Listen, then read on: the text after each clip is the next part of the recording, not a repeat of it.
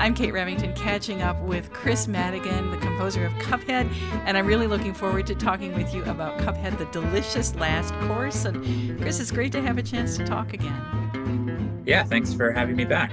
It's been uh, about four four and a half years, I guess, since the last I, I, last time, probably. Yeah. Yeah, I think so. And the original Cuphead soundtrack just blew everybody away. And this one, the delicious last course, is kind of doing the same thing, but you had a chance to really kind of expand the musical world that that you brought into the soundtrack and just briefly the story cuphead and mugman are back and they need to get the the ingredients for a a recipe from Chef Saltbaker so that uh, Miss Chalice can stay here in our world and not be a ghost permanently. Mm-hmm. And so uh, it's it's kind of a, a, very difficult quest. But right off the bat, I'm curious, and I've probably gotten this question a lot. But what are some of the challenges with writing music for a sequel? You know, trying to use music that you've written before, or at least you know use that as a stepping stone. I mean, for me, the big challenge is always just to come up with a good tune in the first place. Uh, in the first game, that was, you know, other than sort of trying to learn on the fly, it also like trying to write good music because I don't think I can't imagine that ever gets really easy for anyone. So just kind of, you know, sequel or not, trying to come up with uh, fun tunes was the kind of the first challenge. And then in this one, there was a lot of areas that when the first game came out, we sort of knew that we didn't explore. And then as you know, it was originally supposed to come out in 2018 and got, you know, classic MDHR got delayed and then COVID really threw a wrench into things, obviously. So it, you know, but that gave gave me personally a lot more time to sort of delve into some other areas and other styles of things that that fit maybe uh, with the era, but uh, didn't make it onto the first game. So, and that you know, the main one obviously is the I knew I knew when we started this game that I wanted to do a bit more of an orchestral thing, an early Disney, early Hollywood sound, and and that sort of expanded as the game went on. And then there's you know some other interesting stylistic things in the DLC that uh, that came up over the course of the past few years. I, I yeah, I love all the different styles. I mean, I'm a huge, huge fan of Stefan Grappelli and Django Reinhardt and the Hot Club of France style, and I just love how you reimagined the sound of Inkwell Isle. You know, kind of the home area where you can get provisions and then start your next mission and stuff like that. Um, I, I wish you'd write a whole album of music like of Inkwell Island Four type music.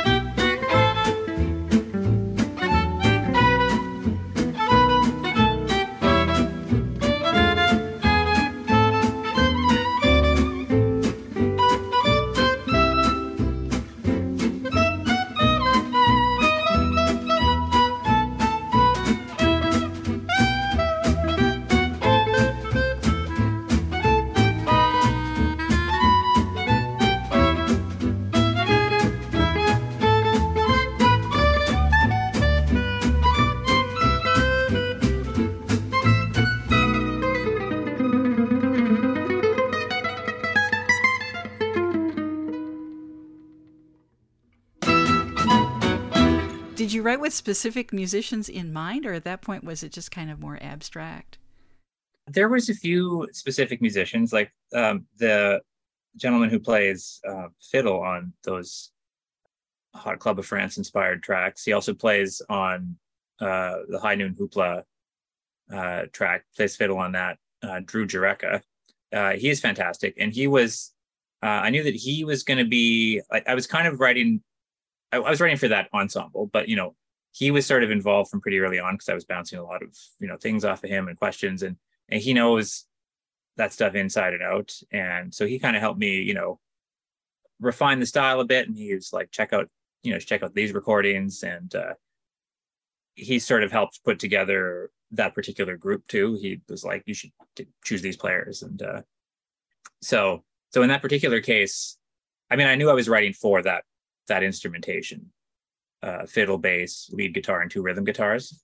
Um, and then Drew was kind of there from the beginning, but yeah, there's just something so distinctive about that sound. It, it's like, you know, Scott Joplin's rags, they're like instantly recognizable. So, did you spend a lot of time listening to, you know, Stefan Grappelli and Django Reinhardt and recordings from that era just to kind of get a baseline for for how it should sound?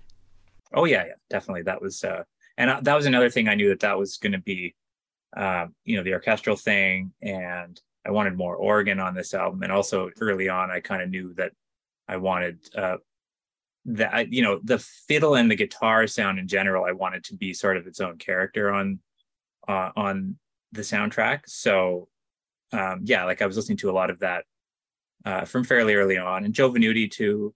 I mean much like the first game a lot of this was really doing once i decided i wanted to do a style was really doing a deep dive into it and trying to learn as much as possible about uh you know doing it correctly and and the sound and the um just the historical context of everything. Sure. Uh, at the very end of uh, the album on your Bandcamp site, you've got this really wonderful list of credits, and I, I, can kind of hear some of the influences Arnold Schoenberg and Ravel and Mahler, and then Max Steiner with that classic Hollywood sound. And so it must have been a fun experience to know that you were writing for an orchestra and have this incredible palette and all these composers that you could draw on for you know for inspiration yeah it was fantastic i mean it's like it's nice because doing you know doing the research uh, often just involves watching a bunch of movies.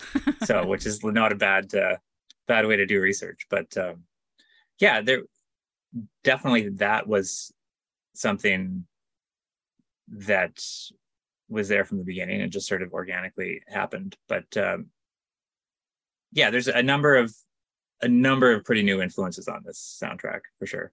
Yeah, definitely. I, am curious about the scope of of the soundtrack because it's it's massive and it covers such a huge range. Did that kind of happen organically since the game was taking longer and longer to finally ship? Oh, it definitely it was a pretty organic um, process, and you know we had decided like all of these things were sort of in place before COVID happened which made uh, record. You know, we had decided to record a 50 plus person orchestra, and we're kind of committed to that idea. And then we weren't allowed to get people in groups larger than 10, so we kind of had to work around that uh, um, that sort of restriction and, and challenge for sure. Well, how did you even manage that? It sounds like it just must have been a a huge logistical nightmare. Uh, yeah, it was quite a it was a challenge. Um, part of it was just literally the, the, the scheduling of it was was extremely difficult. Although fortunately, I mean not fortunately, but uh, you know most of the musicians didn't have much going on work wise, so like it was easy. You know, it was easy enough to schedule to find people who were available to do it. But um, yeah, the big challenge really was it was extremely important that we kept everyone safe and that we kept um, you know, if you're in a situation where you're expected to play something and you don't feel comfortable, also, that's bad. So it was like keep everyone safe, but also keep everyone feeling comfortable there. So we had talked about once restrictions had kind of opened, like whether it's worth trying to get everyone on a giant stage, really spaced out, which just logistically didn't, it would have been too big. Like it would have been too spaced out to be to really work. So that was kind of when a lot of this came down from our engineer Jeremy Darby, who did an incredible job, uh, and he was sort of the one who did the organizing of how we were going to do these things. So, you know, we knew the most people we could get in a room in most situations was ten, um, like legally and safely. Um, so we were like, okay, so we're going to do ten people at a time. Every, you know, we did testing. We had a nurse there. I did testing for every session before people were allowed in the building uh, as you see in the behind the scenes videos, um, there's separation between everybody. We had uh, a couple uh, dental grade air purifiers running all the time. Between every session, everyone had to leave, and we UV'd the whole room. Uh, obviously, masking protocols sort of remained in place. So, so it, it was just for the safety of the musicians and for our own just you know feeling good about the project. We try you really tried to do it as safely as we could do it. And nobody got sick during the recording of it which we're happy to happy to say. And you know we did end up having to we did all of the string stuff first and the rhythm section stuff first. And then whatever it was um last summer if that was omicron or whatever variation that was delta maybe there was kind of another wave. And and that was just before uh, in Toronto anyway, sort of just before I guess first doses were available um, of the vaccine. So we ended up um, canceling all of the sessions of winds and brass because that's sort of you know the aerosols in the air kind of thing, and we rescheduled those uh, later in the summer uh, when uh, it was you know this spike was going down and when people had had vaccinations and felt again felt comfortable being there. So and which again that was its own logistical challenge because we had booked we had three different studios on the go. We were because we wanted to record depending on which which it was we wanted to record strings in a specific studio that had a nice sound. We wanted to record the rhythm section in a specific studio that had you know a sound for them. So we had you know three different things three different studio spaces on the go. And so canceling all the stuff that we had booked and then rescheduling those spaces with those people fortunately that was not my job okay. but uh, uh, that was a, a, big challenge as well. And then from a, uh, an engineering standpoint say you're recording 50 people on a stage and you have just hypothetically one mic in the middle of the stage then you have one audio input to deal with. Whereas if you record that same piece of music but with 10 people at a time then you have five times as much audio information to weed through and mix together. So once we had everyone recorded, then the weeding through process that Jeremy had to do just to even sort of start mixing uh, was weeks and weeks of work um, just to sort of narrow down the. And we had, he can give you the numbers. I think he's going to do, he wants to do some sort of um, video or post about the actual, like the recording process, but we had to get a procure, I think it was like the card itself costs about seven grand get a, a HDX card for Pro Tools because we had maxed out the amount of tracks that Pro Tools can handle, which was just because of the way that we had to stack everything. So, so kudos to Jeremy for doing all of that and then making it sound as cohesive uh, as it sounds. Like, I think you can listen to the soundtrack and you would never know the uh, challenges associated with with with that process.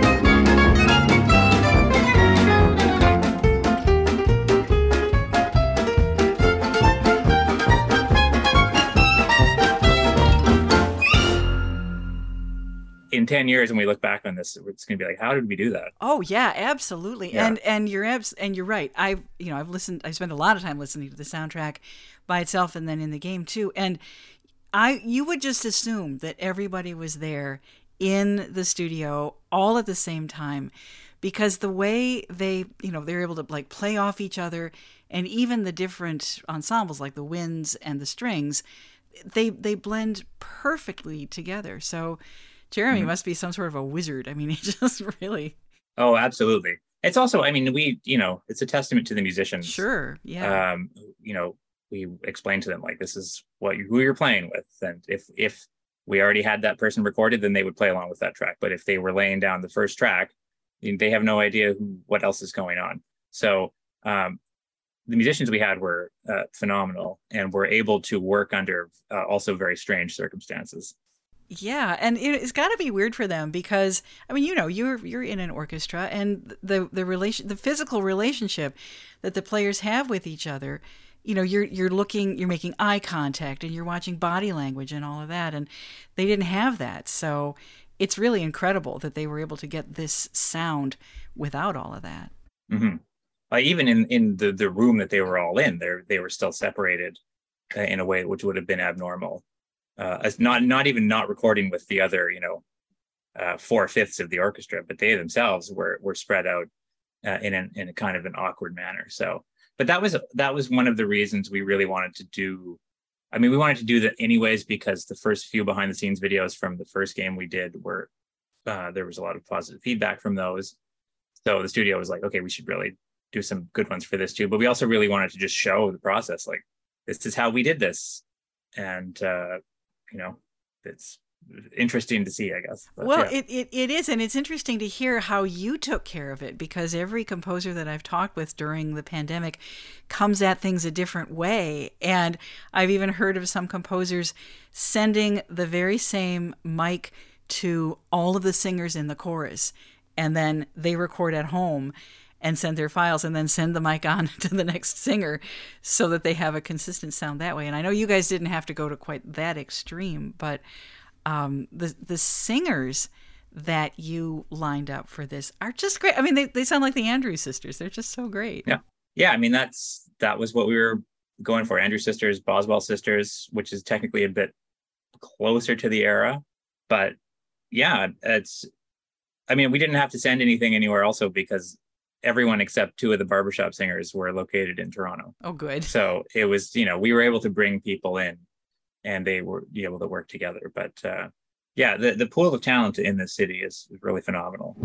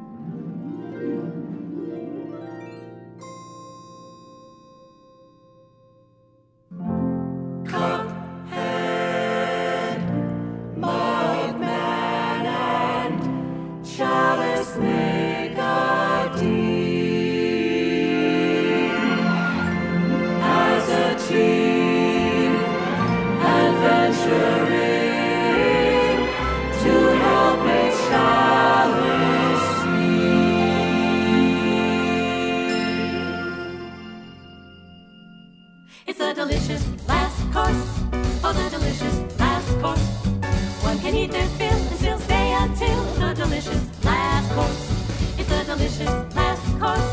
Oh, that delicious last course. It's our cakes and pies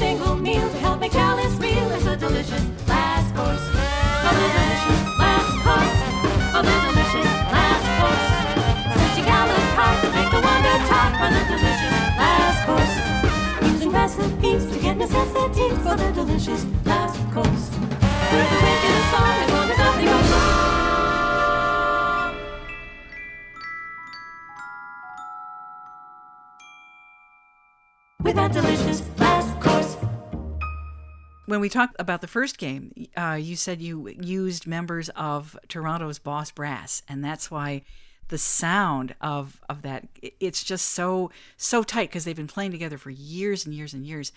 Did you bring any of them back for this soundtrack too? Everybody who played on the first game, almost all of them are back with a couple of exceptions. Uh, some people moved out of town. Some people were busy doing other things or weren't available. But yeah, I think we basically uh, invited um, basically everyone who uh, was on the first soundtrack back aside from the fact that they were the right players in the first place, it's you know, it's not in theory, it's not a separate game. It's still supposed to be a continuation from the first. So we wanted a bit of continuity there, and uh, and also those players knew when they did the first game, they didn't know what they were getting into. I think, and so when they came back to do this one, they knew to expect uh, very fast charts uh, with lots of notes, and uh, we're a bit less surprised uh, by that by that prospect.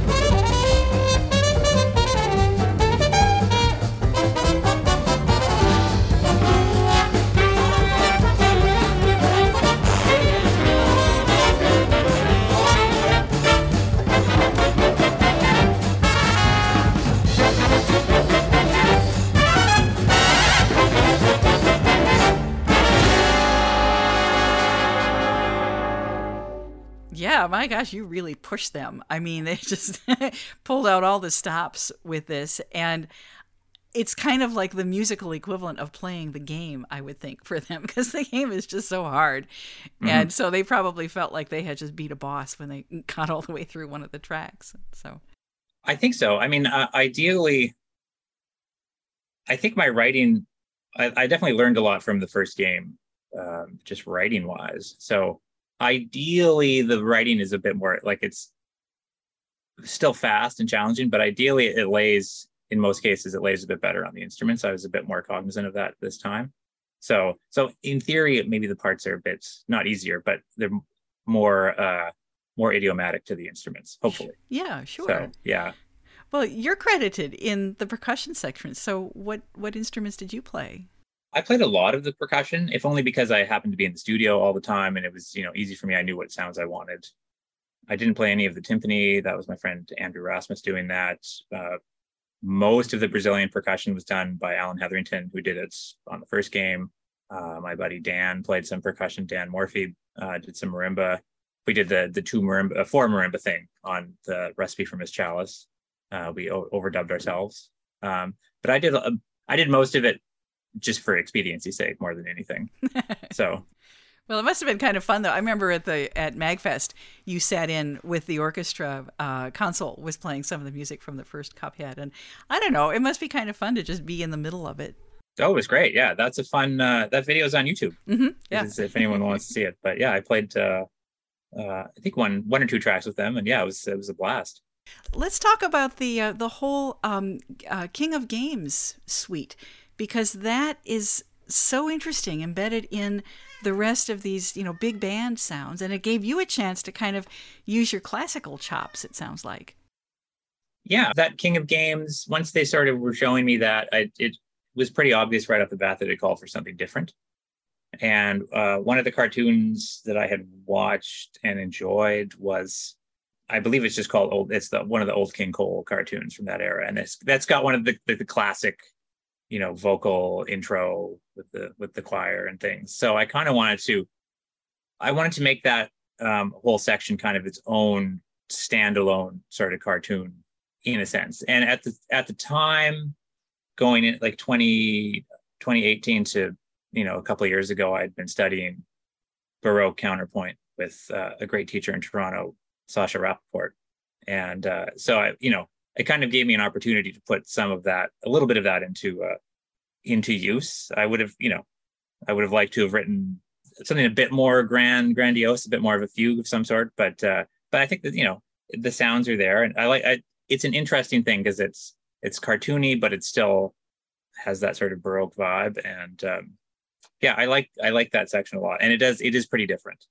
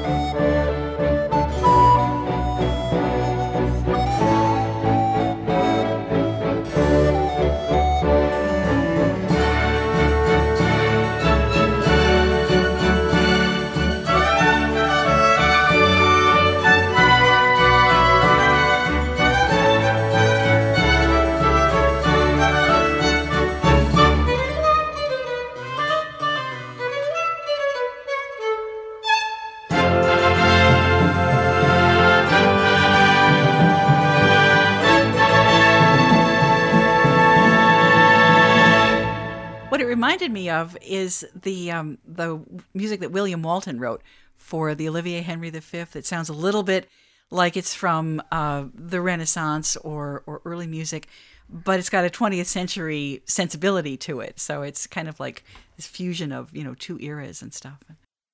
Yeah, I, I mean, I definitely am, not able to write something that is so authentic. And even within within that piece, I think there's elements. Uh, there's a bit of Renaissance and there's a bit of Baroque, and probably there's some some more classical era kind of things. Like it's not really. I wrote what I wanted to write, but it's definitely not. If you like, you give it to a music theorist, they would be like, "What is this?"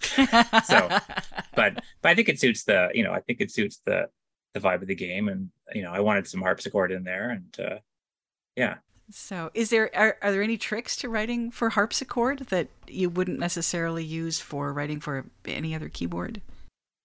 yeah, I mean, we had a really good um the gentleman who played uh, he played or the harpsichord and the organ on on the game, and so he did.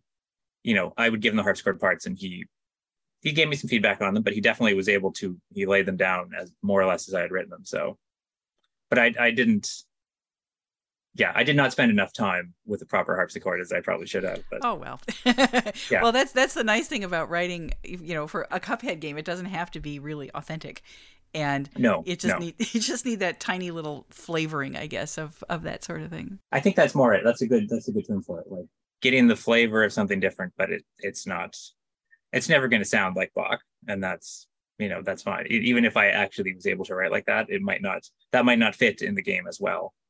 Uh, anyway, so yeah, Besides the harpsichord, which isn't all that unusual, but you you really were able to track down some super unusual instruments like the C melody sax, and how how did you find those in the first place? uh, I mean that's an instrument that that you know comes up in in research, um, and it was that was a popular. They had made a lot of those, I believe, in the 20s and 30s, and I think one of the reasons that that saxophone in, had a bit of a popularity was that it was not a non-transposing instrument. So you could, if you have a piano, like that was a time when piano sheet music was very popular, and so you could play a melody from a piano sheet music work without having to worry about transposing it.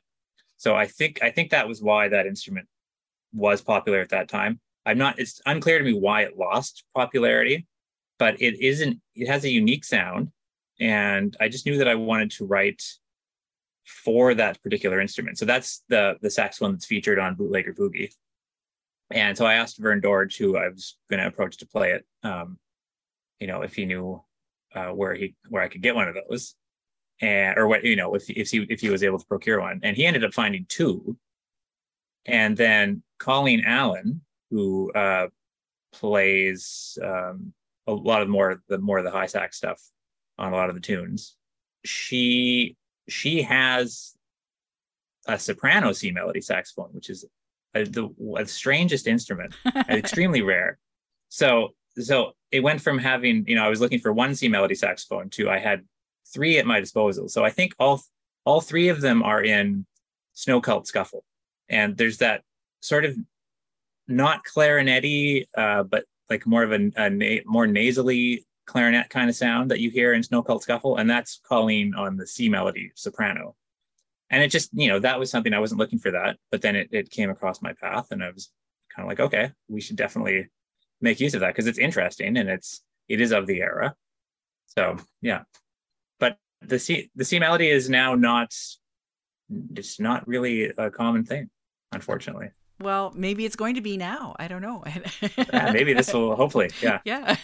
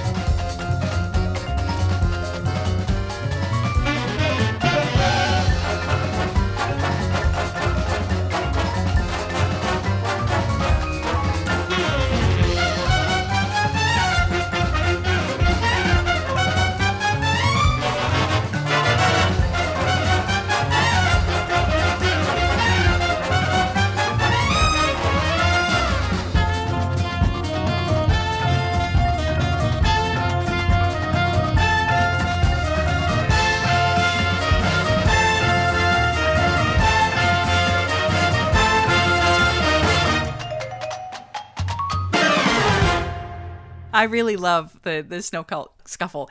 It's just the the the instrumentation and the, little bells in there to make it sound a little bit snowy, and the brass are just incredible.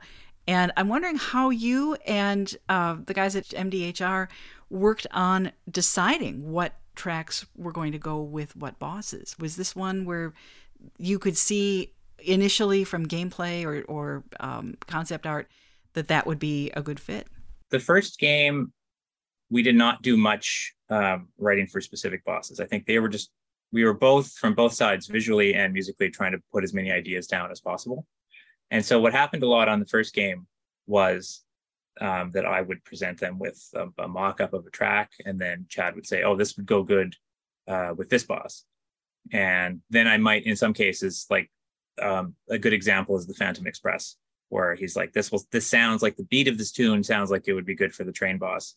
So then I added some, some trainy kind of sounds to it, and made it sort of retrofitted it to fit that boss, but with not too many, you know, like the the devil's music from the first game is written for the devil. Um, there's a few others specifically, but in general, a lot of those weren't written for those specific bosses. They were matched up after the fact. Whereas in this game, I think because they're sort of ended the being the time, uh, I was really uh, cognizant about trying to write for each specific boss in particular. With with the exception, there were two tunes that were not so much leftovers, but they were just ideas that were floating around that never got used on the first game. And those are, you know, arguably the two most original Cuphead sounding tunes on the soundtrack, which are Bootlegger Boogie and Doggone Dogfight. And and both of those, you know, we ended up also retrofitting to fit those bosses a bit better. But everything else in this game was written specifically for the boss that it uh, accompanies. And so it's not like it's not like on the first game I didn't have access to the visuals, but in this one I think there was just a more concerted effort to really um, match those up in the creative process. And so so for Snow Cult Scuffle, I thought it would be funny to have. Uh, I wanted to. I still wanted to write another uh, Brazilian tune, but less of a, a samba parade tune and more of a choro kind of tune. And and it was like, well, where's this going to fit in this thing? And then you know, it, I thought it would be funny to do like a cold weather uh, choro. So that's kind of why that tune, you know, it's an interesting combination for that uh, for that boss. Yeah, yeah, it super is. And I can see now how how well your music for the bosses really does fit them cuz High Noon Hoopla is is great and it gave you a chance to write some western swing and there's that crazy horse boss and so uh, you got the little trumpet whinnies and stuff and so yeah. that must have been a fun one to write. That was fun and that's definitely one of my favorite uh, i think one of my favorite tunes on the on the soundtrack for sure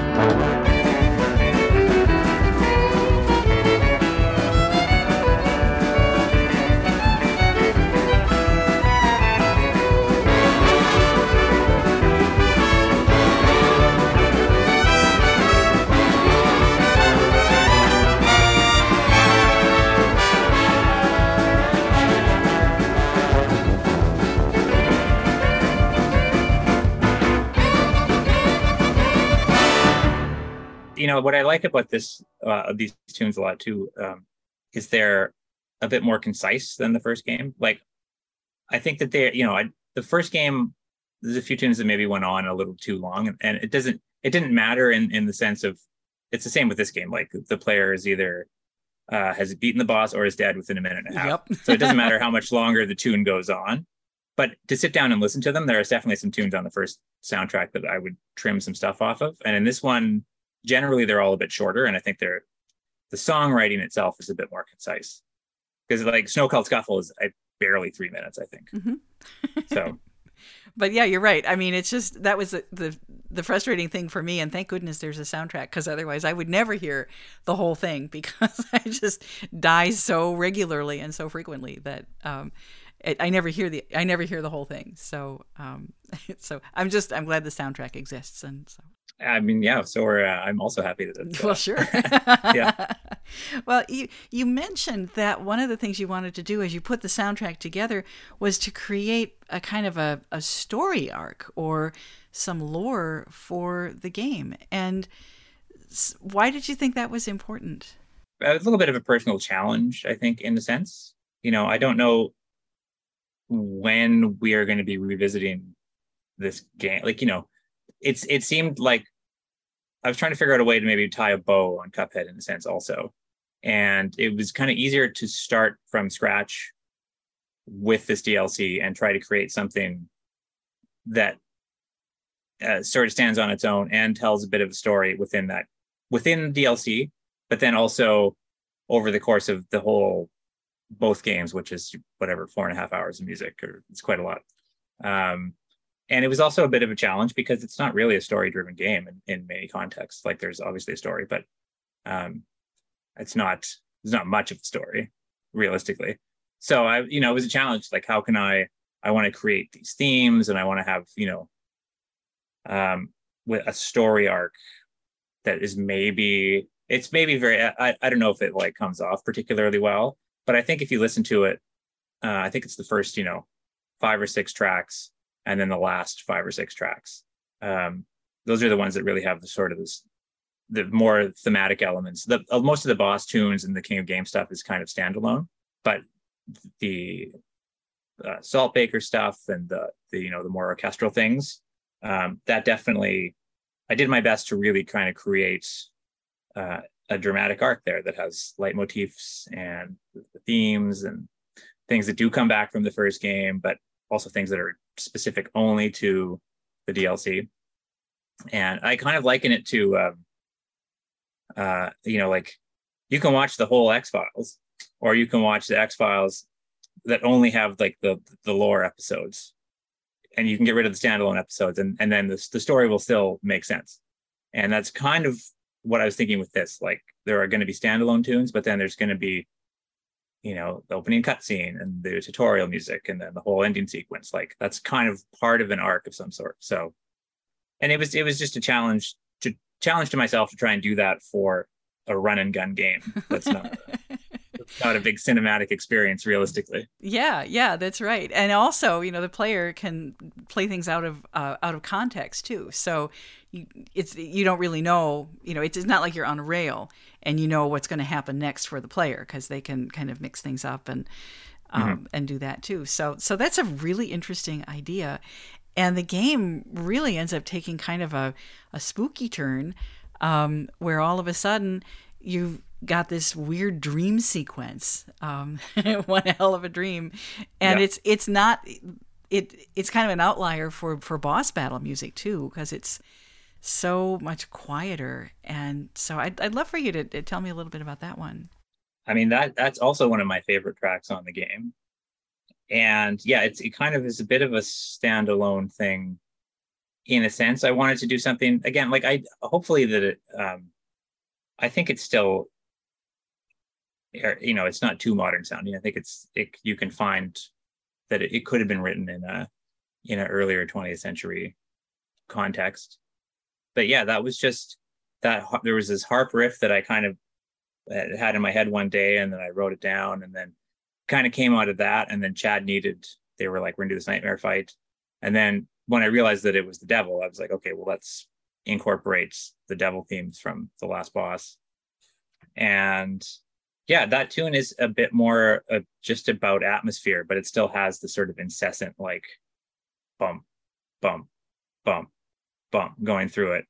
And and I love the way that uh, it got programmed in the game, where it doesn't stop when you when you die, like it just keeps looping, which it really adds to the eeriness of it. And and that's you know that's uh, one of the uh, speaking of uh, standout musicians on on the soundtrack, uh, Sonia Eng, who played that harp part, um, it very uh, harp is a very strange instrument to write for. Uh, it's challenging, and it's you know um, writing stuff that's really chromatic is not really advised, I don't think. And and the whole that whole riff keeps dropping down by semitone after semitone, and you know I think if when you look at like um, Ravel scores and things like that, he's got these harp parts that are supposed to sound kind of like one player, but he has to use two players because one of them will have to change change the pedals while the other one picks up the line, and like that's just sort of the nature of the instrument. And so I wrote I wrote this part, and it was like this is how I want it to sound. But I told her we can break it up however you want in the session. We'll do whatever two bars, and then do you know the four bars four and five, and then do seven and eight kind of thing if you want um, just and then we'll overdub the other sections. And and she came in and played what I thought was uh, impossible to play harp part, uh, top to bottom in one take. And uh, and we were sitting in the booth, and I was we were just like floored. And uh, it was yeah, so that was uh, that was really something. So that that uh, harp on that is is beautiful. And then and then I happened to be in it's again one of those sort of happy uh, accidents. I was in uh, the B room at Canterbury where we did the bulk of the recording, uh, sort of doing doing some mixing, and then I heard this. Um, I thought it was a theremin at the time, uh, coming from the other room, and I was like, "That whoever's playing that sounds phenomenal." And I went and checked it out, and it was uh, this uh, group called Quartetto Gelato, and they're a local, uh, fantastic quartet. And Colin Maier, who plays oboe in that group, uh, is apparently also a musical saw virtuoso. So so I was uh, and I was it was funny because I realized then that I also I, I had met Colin before. And I was like, oh yeah, Colin, I know Colin, but I didn't realize that he played saw. So that was where this you know we had already sort of done that tune, and I was like, I think we need to replace uh, this one section with saw because it's because it's the right sound for that. Uh, so that's Colin playing saw on uh, on the back half of One Hell of a Dream, and it's you know it sounds it's beautiful.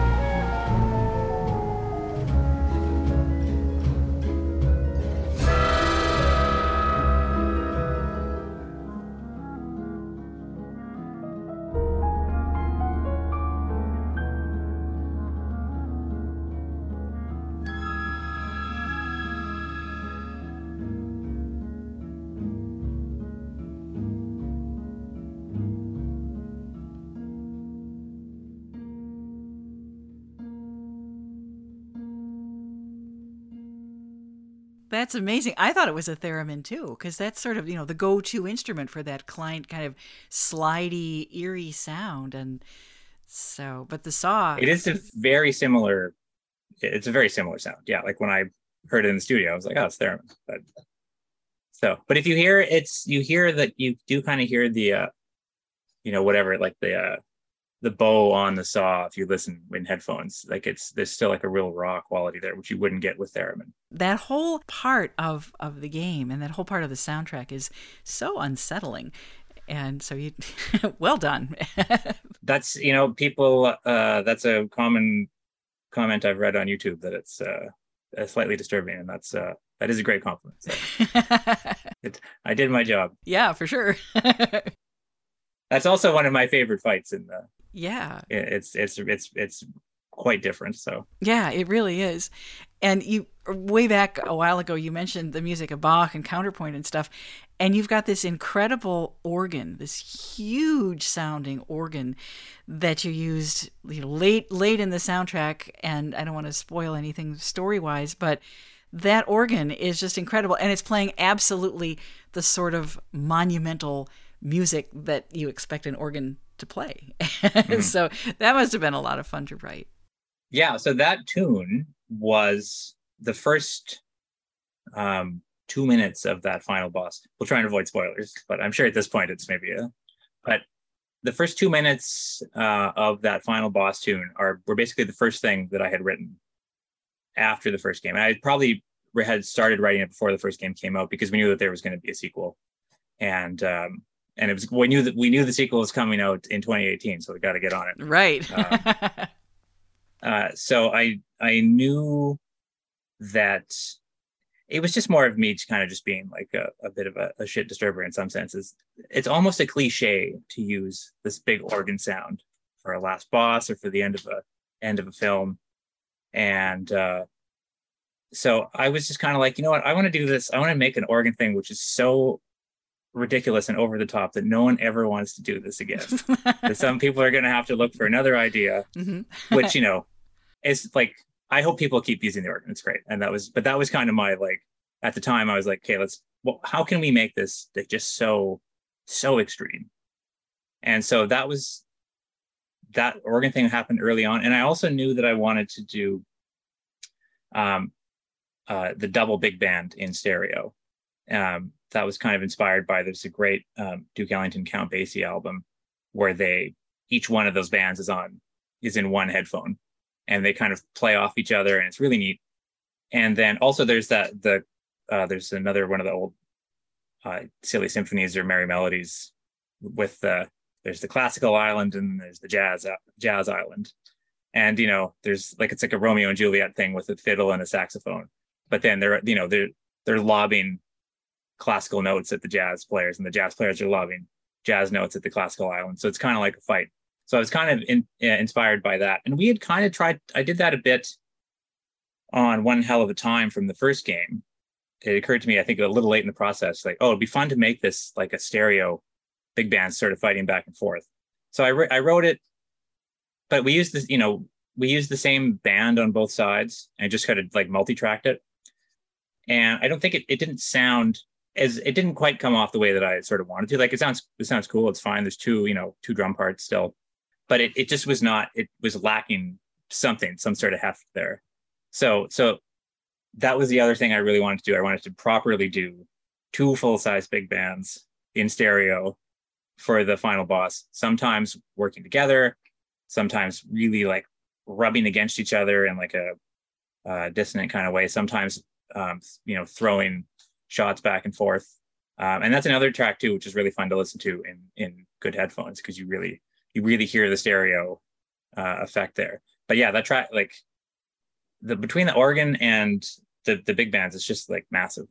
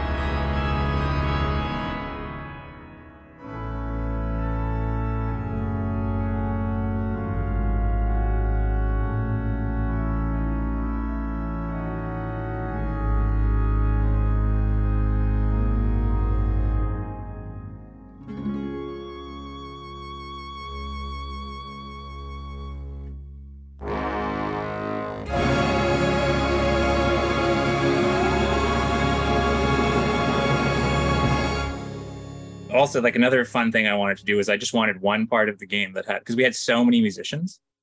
Uh, I think there's about 100. There's not quite 120, but um, I wanted one part of the game where we just featured every single player. So that that final chord of that that whole last boss sequence is the C sharp uh, major triad, and every single musician on the soundtrack is playing it, and it's just this wall of sound, and it sounds uh, it's, it's quite funny sounding, but uh, yeah. So that that entire yeah, it was just like, what can we do to make this last boss tune like really over the top? And it's also it's quite common in in games to have uh, the final boss tunes in a in an odd time signature. That also happens, and a lot of Zelda stuff. There's like 13 and 17. Like there's some pretty wild, pretty wild things. I didn't want to get too. I mean, there's a point where it gets like we only have like three hours in the studio, but uh, so you know, but a lot of it is in five four, which was just also my tribute to classic, um, you know, final bosses in games. Sure. Wow. Bit of odd time signature, yeah. Yeah. Wow. That that's I didn't even pick up on that, but wow, that's that's so cool. So if the I don't know if there's going to be a third, you know, DLC for Cuphead, but I don't know how you're going to top that. So Yeah, I mean, I kind of hope there isn't in that Yeah. if I'm expected to do uh, something more than that. But yeah, for sure. Um, I know you you really got thrown in at the deep end when you did the music for original Cuphead. And were there any things at all, any skills that you had picked up writing the the soundtrack for the first game that you were able to use in this one, or anything that made things a little bit easier for you? I mean, definitely what, you know, the actual uh, writing of particularly the big band scores, um, you know, just being able to manipulate the voicings and get them how I wanted to sound and um, that, like more technical, I suppose, kind of things.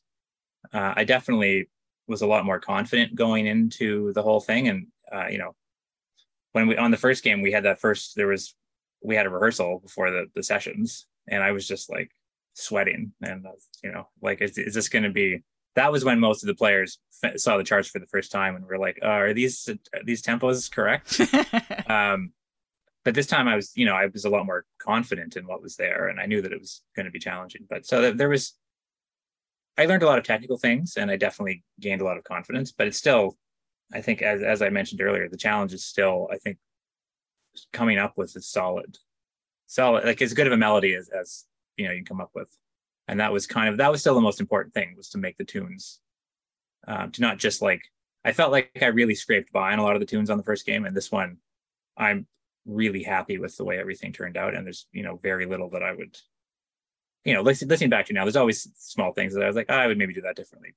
But uh, even now there's a, enough distance from it that i i can listen to it and say yeah that's good. I wouldn't wouldn't change that Yeah, that's awesome. It, what's it been like to hear other ensembles playing the music from Cuphead? I mean, there was a big concert in London not too long ago that featured music of Cuphead. Um, that must Mhm. have been amazing. I mean, it's it's very humbling and quite gratifying. It's nice that it's you know, it's nice that that music is uh, reaching people and that people are enjoying listening to it and the band. You know, uh, from an educational standpoint, like a music education standpoint, it's I get a lot of emails saying like my six year old wants to play trumpet because of Cuphead, or high school kids who say like I we we bought some of your charts and we're going to play them in in jazz band in high school. Wow. So I mean that's that's really like it's nice that there's big pro ensembles in some cases, uh, like what happened in London, like that want to do the the concerts. But I think it's more gratifying that there are young people who are sort of discovering this music through Cuphead and um, are wanting to just you know even just listening to it is great. Listening to classic, going back and listening to the influences, or wanting to pick up an instrument um, is really you know it's uh, it's extremely humbling. So yeah. Oh, that's so awesome. Uh, Do you have any plans at all to write another soundtrack? I mean, this these two have taken years and years of your life. Um, are you ready to sort of take a break, or have you got any projects going on and kind of in the back burner?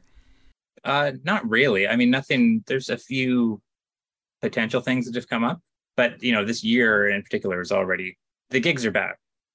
You know, as of as of this spring, every like floodgates have opened. And All of the things are back. So my year is already filling up with a lot of performance work, which is great. uh, but you know, I don't know if I would take on any major projects uh, in the in the immediately near future. But I would like to do more writing for sure. I'd like to do something very different than I don't want to. I would prefer not to keep doing the same thing either. Like I like want to branch out and, and do some other things, but I would definitely like to do more writing. And and if I don't know what plans MDHR has next, um, but if they wanted me to be involved, I would uh, very happily continue uh, working with them. So I mean, I, I, I should say like it's pretty remarkable to have such a um, supportive company. All of those ideas that I had, like I want two big bands for uh, a five minute tune that's going to cost a lot of money. they were like, great, go, you know, go for it. Um, they were, you know, working for them is is really fantastic because it's they're just so supportive of of you know kind of letting me do my thing. And uh and i i know that that they you know will support whatever ideas i have so. Yeah that's awesome. Well i i would love to hear what you do next for games. And Kris it's been so much fun to talk with you about this. I i love your soundtracks and it's just so interesting to look under the hood and see the whole incredibly involved process of, of just bringing it to life. So thank you so much. Thank you for uh, for the interview. Always a pleasure.